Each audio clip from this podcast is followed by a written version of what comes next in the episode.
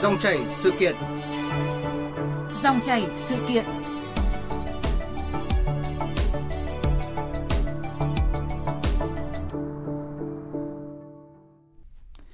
Thưa quý vị và các bạn, những clip quay cảnh đánh ghen, những đoạn tin nhắn ngoại tình, những ờ, bí mật đời tư, tất cả đều bị phát tán công khai lên mạng xã hội. Hàng trăm hàng ngàn lượt chia sẻ bình luận của cộng đồng mạng, mỗi người một câu đã khiến cho những sự việc ngày càng mất kiểm soát. Điều này cho thấy là nhiều gia đình đã xảy ra mâu thuẫn, làm tan vỡ và thậm chí là những đứa trẻ à, cũng bị chịu sự soi mói đàm tiếu của người dân xung quanh. Tình trạng xâm phạm quyền riêng tư, đưa câu chuyện cá nhân của người khác ra bàn tán trên các nền tảng Internet đang là vấn đề đáng báo động.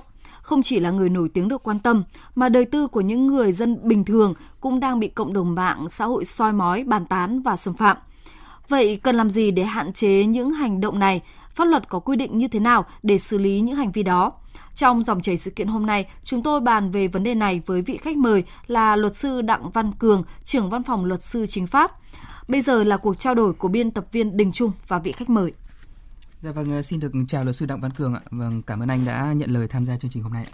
Vâng, uh, xin chào biên tập viên Đình Trung, xin chào quý vị thính giả của Đài Tiếng nói Việt Nam. Dạ vâng, thưa luật sư Đặng Văn Cường ạ, chắc là anh cũng đã biết đến cái câu chuyện về món lòng xào dưa đúng không ạ? Và hàng loạt cái câu chuyện ngoại tình được cộng đồng mạng chia sẻ với những cái cái nội dung tin nhắn được đưa thẳng lên mạng xã hội trong cái thời gian qua. Vậy thì anh có đánh giá như thế nào về cái vấn đề này ạ? Uh, vâng, có thể nói rằng là Ờ, đối với cái đặc điểm của mạng xã hội là cái việc ờ, đưa thông tin rồi lan truyền thông tin rất là nhanh chóng và có thể tạo ra những cái làn sóng dư luận. Và những cái vụ việc ví dụ như là lòng xào dưa là những cái từ phải nói là từ hot trong những ngày vừa, ờ, vừa qua. Và những từ uh, về lòng xào dưa này thì uh, uh, nó làm cái câu chuyện cảnh tỉnh về các cái mối tình vụng trộm. Và đồng thời cũng là uh, cái chủ đề bàn luận và đã có những hiện tượng quá đà khi mà à, từ một cái trào lưu này dẫn đến những trào lưu khác hoặc là từ những sự kiện này dẫn đến câu chuyện là uh, những ờ, người muốn nổi tiếng những người muốn có một gì đó cho riêng mình thì họ tìm kiếm những thông tin chưa được kiểm chứng và họ đưa lên và tạo ra những cái hiệu ứng dư luận xã hội. Dạ vâng, ờ, có một ờ, điểm đáng chú ý là bên cạnh những cái sự việc được chia sẻ từ người trong cuộc thì có nhiều câu chuyện riêng tư về gia đình lại được chia sẻ qua những người ngoài ờ, và các tài khoản ảo với danh xưng có thể là bạn thân hay là người quen nhờ post hộ. Vâng, thưa luật sư Đặng Văn Cường ạ, anh có ý kiến gì về cái thực tế này ạ? Những cái điều này thì có vi phạm những quy định gì về pháp luật không ạ? Ở dưới góc độ pháp lý thì uh, hiến pháp năm 2013 Cụ thể là điều 25 hiến pháp thì quy định là công dân có quyền tự do ngôn luận, à, tự do báo chí, à, được quyền tiếp cận thông tin, hội họp, à, lập hội vân vân. Và điều 34 của Bộ luật dân sự 2015 thì cũng quy quy định rõ là danh dự nhân phẩm uy tín của cá nhân là bất khả xâm phạm và được bảo vệ. Ừ.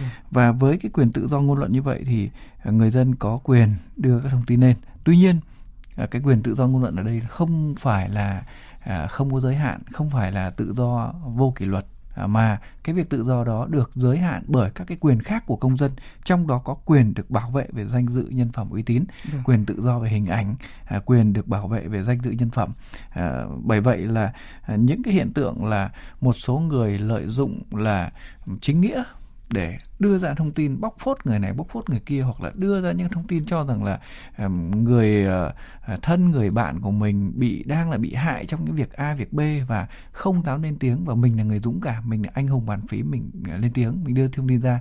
Và rõ ràng là những cái hiện tượng đó được đăng tải trên các hội nhóm và trở thành những cái chủ đề bàn luận trên mạng xã hội.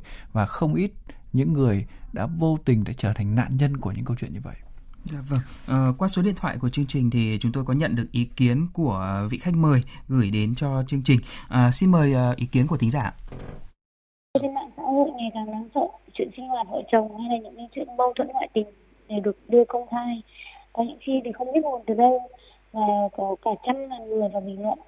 Thậm chí tôi thấy còn có cả các trang tin ờ, báo điện tử lấy những cái nội dung này về để lên bài. Nó xâm phạm quá nhiều đến cái gia đình của họ và con cái họ thì biết ảnh hưởng ảnh hưởng rất là nhiều Dạ vâng, ờ, thưa luật sư Đặng Văn Cường, anh có trao đổi gì với thính giả sau cái chia sẻ vừa rồi của họ?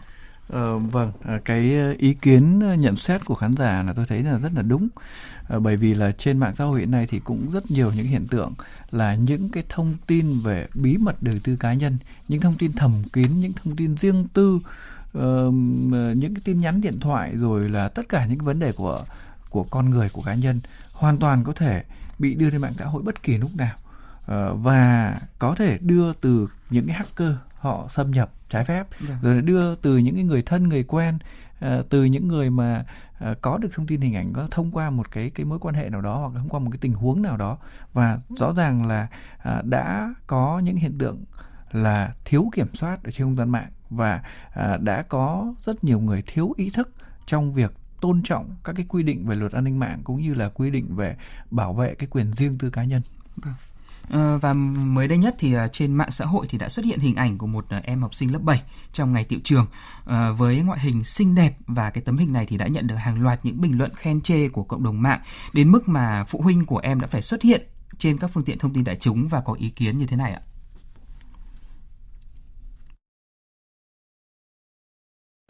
Người ta cứ khen xinh rồi là à, kiểu như là như thế này thì sau này sẽ nhiều người sẽ Ờ, bị ờ, đi tù. Con sẽ bị ảnh hưởng đến tâm lý. Nếu con đọc và xem những cái bình luận nó hơi quá với độ tuổi của con.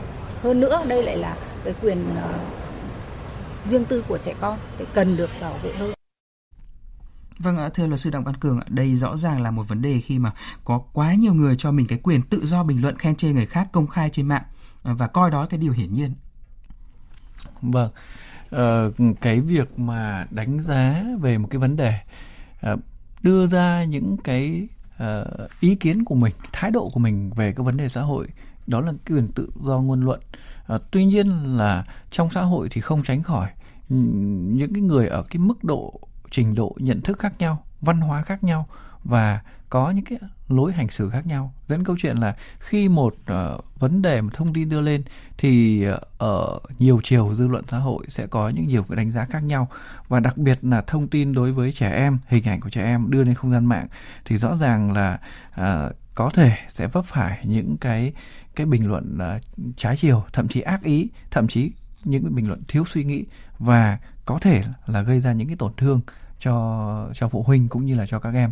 À, tôi nghĩ rằng là mà đây là vấn đề à, tự do ngôn luận. Tuy nhiên là đã có những hiện tượng à, đã có những cái con người đã vượt quá cái giới hạn tự do của mình và xâm phạm đến cái cái quyền tự do của người khác xâm phạm đến cái cái quyền nhân thân của người khác và đã gây tổn hại đến danh dự uy tín của người khác. Và uh, pháp luật thì uh, thì quy định về quyền tự do hình ảnh trong trường hợp mà nếu mà đối với trẻ em mà ờ, từ 7 tuổi trở lên thì cái việc đưa hình ảnh của trẻ em lên mạng thì phải được sự đồng ý của trẻ em. Thế còn bố mẹ em tự ý đưa lên thì cũng là hành vi vi phạm pháp luật. Thứ hai nữa là khi đưa cái hình ảnh lên thì uh, cái việc mà người khác lấy hình ảnh đó để sử dụng hoặc là uh, sử dụng cái thông tin hình ảnh đó là phải được cái người có hình ảnh đồng ý. Ừ. Chứ còn nếu mà cái việc tự ý sử dụng hình ảnh của người khác thì uh, sẽ bị đó là hành vi vi phạm pháp luật và pháp luật quy định là chỉ có hai cái trường hợp là cái việc sử dụng hình ảnh thì không phải xin phép đó là cái trường hợp là sử dụng hình ảnh vì lợi ích quốc gia lợi ích dân tộc lợi ích công cộng ừ. và trường hợp thứ hai nữa là sử dụng hình ảnh từ các hoạt động Ờ, công cộng như hội nghị, hội thảo ờ, hoạt động thi đấu thể thao, biểu diễn ờ, nghệ thuật hoạt động công cộng khác mà không làm tổn hại đến danh dự, uy tín của người có hình ảnh. Nội dung này được quy định tại khoản 2 điều 32 của Bộ luật dân sự. Bởi vậy là ừ, trong trường hợp mà việc sử dụng những cái hình ảnh cá nhân mà không thuộc trường hợp pháp luật cho phép thì rõ ràng đó là hành vi vi phạm pháp luật và cái người thực hiện hành vi đó thì sẽ bị xử lý. Thế còn đối với những cái lời bình luận khiếm nhã mang tính chất xúc phạm uh, danh dự nhân phẩm người khác thì cũng có thể bị phạt hành chính. Còn nếu mức độ nghiêm trọng thì có thể xử lý hình sự. Vâng, và bàn luận về cái vấn đề này thì uh, tiến sĩ Trần Thu Hương, giảng viên khoa tâm lý trường Đại học Khoa học Xã hội và Nhân văn thì có ý kiến như thế này ạ? sự công kích hoặc là dùng mạng xã hội ý, một cách mà tôi nghĩ là nó là vô tâm ấy bạn không bao giờ bạn có thể hiểu được hết rằng là cái cái cái cái sức nặng ấy của những cái lời bình luận của bạn ấy nó có thể giết chết một con người. Đúng không ạ? Nó có thể làm phá hủy cả một gia đình. Rời khỏi gì ạ cái nơi đó hay là cái nơi mà người ta không cho phép. Thế cho nên là không có một ai mà có thể là cho mình cái quyền đấy là gì ạ? Ừ, ừ, tự do xâm phạm đời tư của của của cá nhân. Đúng không ạ? Tự tự do tìm hiểu về một cái người nào đó chẳng hạn. Chúng ta không có cái quyền đó. Dạ vâng, ờ, thưa luật sư Đặng Văn Cường ạ, vấn đề thói quen và sự thiếu ý thức chỉ là một trong nhiều lý do của những hành vi xâm phạm quyền riêng tư. Vậy theo anh thì nguyên nhân do đâu mà tình trạng này vẫn cứ tiếp diễn và trở thành cái chuyện thường ngày trên mạng xã hội như vậy ạ? Phải chăng là những cái chế tài ờ, của pháp luật vẫn chưa có, vẫn chưa thực sự đủ mạnh để xử lý vấn đề này ạ? Ờ, về nguyên nhân thì tôi cho rằng là có nhiều nguyên nhân khác nhau. Thì trong đó cái nguyên nhân chủ yếu ở đây đầu tiên là xác định là uh, cái vấn đề nhận thức ý thức chấp hành pháp luật ờ, ý thức ờ, tôn trọng người khác của nhiều người trong xã hội đặc biệt là trên không gian mạng. Nhiều người cho rằng là mình lên đó là mình ẩn danh và không ai biết mình là ai cả. À, và có nhiều người thì cho rằng là à, mình cứ bình luận như thế đấy ai làm gì được mình? Mình thậm chí là chửi bới xúc phạm người này người kia mà đã bị ai xử lý đâu. Rồi là có những trường hợp thì người ta cho rằng là à, không gian mạng là cái chỗ để người ta vui đùa và người ta có thể nói tùy tùy thích. Đó có có những cái suy nghĩ có những cái quan điểm thái độ văn hóa à, đạo đức khác nhau. Cho nên dẫn đến câu chuyện là có những hiện tượng như vậy. Thế còn về uh, cũng có thể có những trường hợp là họ cố ý họ có những cái nhằm mục đích động cơ cá nhân làm mà cho gây tổn thương, tổn hại đến những cái người mà à, đã có mâu thuẫn thù oán trước đó, hoặc là vì ghen ăn tức ở, hoặc là vì một cái động cơ cá nhân nào khác. Thế còn đối với chế tài thì tôi cho rằng là chế tài Việt Nam hiện nay thì là à, không phải là không đủ sức gian đe. Chế tài rất là nghiêm khắc. Ở đây có thể nói rằng là những cái hành vi mà thu thập, sử dụng trái phép thông tin cá nhân hoặc là xúc phạm danh dự nhân phẩm người khác thì hiện nay với chế tài hành chính thì đang được áp dụng theo quy định tại à, Nghị định số 14 năm 2022 à, sửa đổi à, bổ sung Nghị định số 15 năm 2020 về xử phạt hành chính trong lĩnh vực bưu chính viễn thông, tần số vô tuyến điện. Ừ. Thì theo đó thì với những cái hành vi mà à, sử dụng không đúng mục đích thông tin cá nhân đã được thỏa thuận hoặc là à, chưa có sự đồng ý của chủ thể mà sử dụng trái phép thông tin cá nhân của người khác hoặc thu thập trái phép thông tin cá nhân của người khác hoặc là với cái hành vi mà uh, cung cấp chia sẻ phát tán thông tin cá nhân uh, thu thập tiếp cận kiểm soát cho bên thứ ba khi chưa có sự đồng ý của chủ thông tin cá nhân thì trước đây chỉ bị phạt từ 10 triệu đến 20 triệu đồng. Và nếu mà thuộc bí mật đời tư có thể phạt đến 30 triệu đồng. Nhưng mà theo nghị định uh, theo khoản 30 điều 1 của Nghị định 14 năm 2022 vừa rồi, à, chính phủ mới sửa đổi cái Nghị định 15 thì mức phạt từ 40 triệu đồng đến 60 triệu đồng. Như vậy có thể thấy rằng là với cái hành vi mà thu thập trái phép thông tin cá nhân, sử dụng trái phép thông tin cá nhân hoặc là chia sẻ trái phép thông tin cá nhân thì với pháp luật hiện nay là phạt đến 60 triệu đồng. Và tôi nghĩ là 60 triệu đồng là là một số tiền tương đối lớn so với một cái mức thu nhập trung bình ở Việt Nam hiện nay. Ừ. Người lao động mà có khả năng phải tích cóp đến cả năm mới được 60 triệu đồng mà chỉ cần vạ miệng hoặc là sử dụng trái phép thông tin mà có thể bị phạt đến đấy thì mức chế tài cũng là nghiêm khắc. Thế còn đối với những cái hành vi biết rõ là thông tin đó là không đúng sự thật nhưng vẫn bịa đặt loan truyền những điều không có thật như vậy à, nhằm xúc phạm danh dự nhân phẩm cái của người có thông tin hoặc là bịa đặt người khác phạm tội để tố cáo trước cơ quan thẩm quyền thì đây là hành vi vu khống. Và hành vi này sẽ bị xử lý hình sự theo điều 156 Bộ luật hình sự. Và với cái chế tài cao nhất của tội danh này hiện nay là có thể đến 7 năm tù. Nếu như là hành vi được xác định là động cơ đê hèn hoặc là à, dẫn đến nạn nhân tự sát thế thì với hành vi này thì ờ, với cái chế tài của cái tội ờ, vu khống thì có thể đến 7 năm tù. Ừ. Thế còn đối với hành vi mà uh, xúc phạm nghiêm trọng đến danh dự nhân phẩm người khác thì có thể bị xử lý hình sự về tội làm nhục người khác và chế tài cũng có thể đến 5 năm tù. Như vậy có thể thấy rằng là với những hành vi mà thu thập sử dụng trái phép thông tin cá nhân của người khác hoặc là xúc phạm danh dự nhân phẩm người khác thì mức phạt hành chính chưa hành vi chưa được tính là nguy hiểm xã hội thì đã phạt đến 60 triệu. Và nếu mà hình sự thì có thể đến 7 năm tù.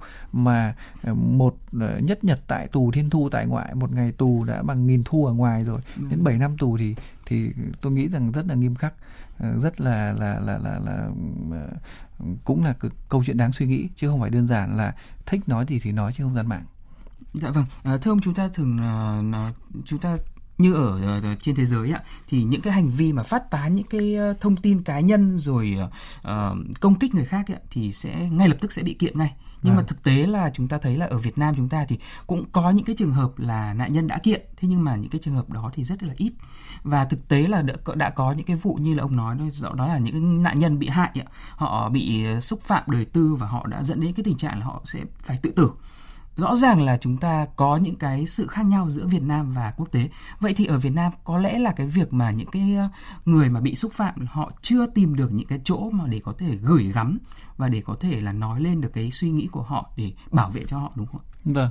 Ờ, vấn đề mà bên tập viên Đình Trung nói thì đó là vấn đề ghi nhận quyền và đảm bảo thực hiện quyền. Ừ. Cái việc ghi nhận quyền tôi phải khẳng định là ở Việt Nam thì cũng không thua kém gì một cái nước nào tiến bộ trên thế giới đâu. Ừ. Chúng ta ghi nhận rất đầy đủ các cái quyền cơ bản của công dân cũng như là là các cái quyền của quyền con người.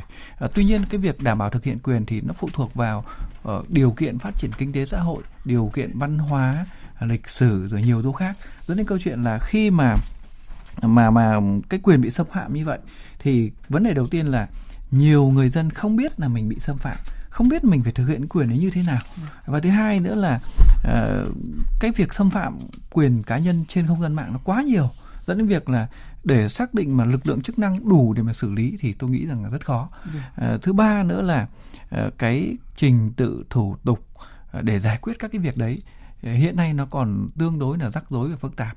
Và thậm chí là có những việc là đã xảy ra trường hợp quá tải hoặc là ý thức uh, trách nhiệm trong công việc xử lý giải quyết là còn hạn chế dẫn đến câu chuyện là uh, ít vụ việc bị tố cáo tố giác và khi tố cáo tố giác đề nghị xử lý thì cái việc xử lý nó cũng chưa thực sự đạt những hiệu quả như kỳ vọng Dạ vâng, à, qua số điện thoại của chương trình thì ờ, chúng tôi cũng nhận được một ý kiến của thính giả. Vâng, thính giả có nói là không chỉ các uh, cá nhân đâu mà chính các cái trang báo rồi các trang tin điện tử cũng giật tít để câu view từ những cái câu chuyện riêng của rất nhiều người. Vậy thì uh, luật sư Cường có ý kiến gì về cái vấn đề này? ạ?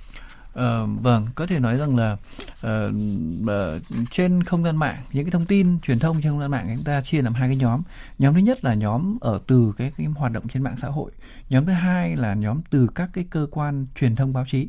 Thế thì với những cái hoạt động trên mạng xã hội thì rõ ràng là uh, cá nhân tự đưa lên và mỗi cá nhân cứ như là một cái đài phát sóng một cái cái cái, tờ, tòa báo ấy, họ có thể đưa lên rất là nhanh và không ai kiểm duyệt. Và à, cái sai phạm thì họ chịu trách nhiệm nhưng sau đó. Nhưng mà đối với các tờ báo và các trang thông tin điện tử à, thì sẽ được thực hiện theo luật báo chí. Và người chịu trách nhiệm của cái tờ báo đó của trang tin đó họ phải chịu trách nhiệm về nội dung.